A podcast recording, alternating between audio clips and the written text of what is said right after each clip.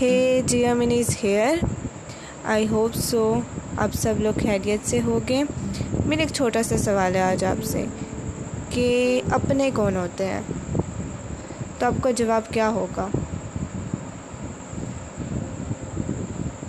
زندگی میں وقت جیسا بھی ہو، اپنوں کا ساتھ بہت ضروری ہوتا ہے۔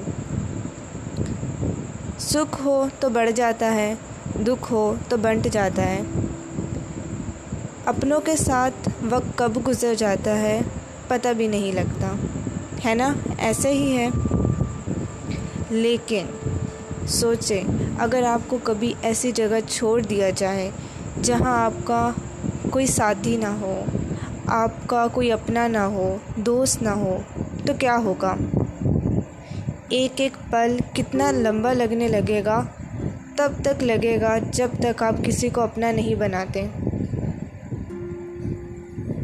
اب سوال یہ ہے کہ آپ کا اپنا کون ہے؟